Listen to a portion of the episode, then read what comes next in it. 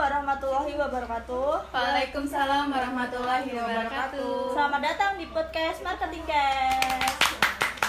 Nah, pada kesempatan kali ini kita akan ngobrolin sesuatu yang bermanfaat nih bagi kalian, yaitu kasus tentang upaya margarin merebut pelanggan minyak goreng. Sebelumnya di sini saya mau memperkenalkan diri saya. Nama saya Natasha Dewi Anggreni dari manajemen semester 4 Universitas Pekalongan. Di sini saya juga ditemenin sama teman-teman saya nih, ada ya Farah Hai. dan ada Kak Nimade. Halo. Oke, next. Kita bakal bahas sebuah kasus yang intinya persaingan antara margarin dan minyak goreng. Nah, aku pengen nanya nih ke kalian. Kalian itu tim minyak goreng apa margarin? Kalau aku sendiri sih tim margarin karena simpel nggak ribet gitu.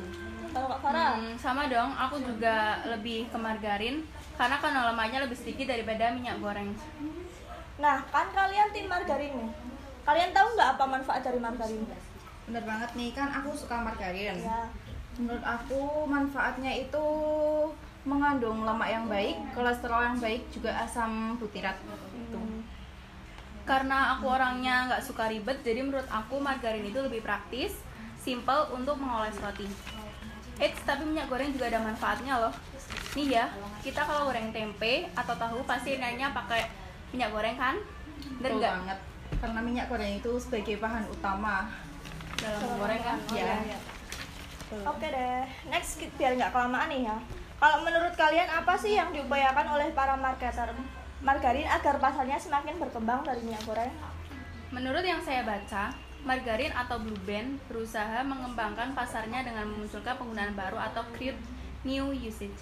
Blue Band diposisikan untuk memasak yaitu membuat tumisan. Semakin bertambah manfaatnya, semakin banyak konsumen margarin atau Blue Band.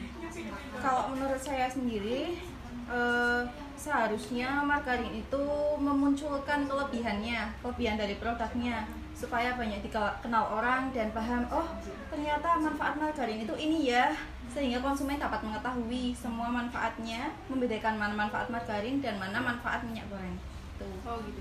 Bener banget nih, dengan mengeluarkan varian baru seperti Simas Margarin, Filma Margarin, ini adalah cara yang terbaik untuk memperbanyak konsumen. Oh ya, menetapkan strategi penetapan harga yang berbeda dari minyak goreng juga penting loh. Oke, next kasus kita kan ini tentang upaya margarin merebut pelanggan minyak goreng nih. Apa in- apakah ini berarti persaingan? Dan beri contoh perlakuan yang menurut kalian produk margarin memang ingin merebut konsumen dari minyak goreng. Oh iya. Eh, kalau menurut saya sendiri kan ini kan contoh perlakuannya. Nah, kalian pernah dengar nggak sih iklan margarin itu? Iklan Blue Band? Pernah, oh, pernah. oh iya, iya, jadi gini iklannya. Saat menumis, ganti minyaknya hanya dengan Blue Band karena Blue Band bikin tumisan lebih beraroma dan rasa lebih mantap. Otomatis hal ini menantang minyak goreng bukan? Ya. Menurut kalian bagaimanakah reaksi sebaiknya yang dilakukan minyak goreng? Diam sajakah atau melakukan serangan balasan? Kalau yang sebaiknya dilakukan margarin, eh kok margarin minyak goreng ya maksudnya maaf. Iya, Yang seharusnya dilakukan minyak goreng itu membalas serangan balasan ta- tapi tidak terlalu gencar gitu loh. Karena pada dasarnya minyak goreng itu kan bahan utama buat menggoreng. Tuh.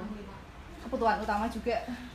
Nah, perlu kita ketahui juga, di sini margarin adalah sebagai produk pengganti dari minyak goreng, sehingga sebagai barang pengganti dapat muncul ketika produk minyak goreng jarang ditemui dan produsen minyak goreng tidak perlu takut karena dalam memenuhi kebutuhan primer rumah tangga, minyak goreng termasuk ada di dalamnya selain beras, telur, dan BBM.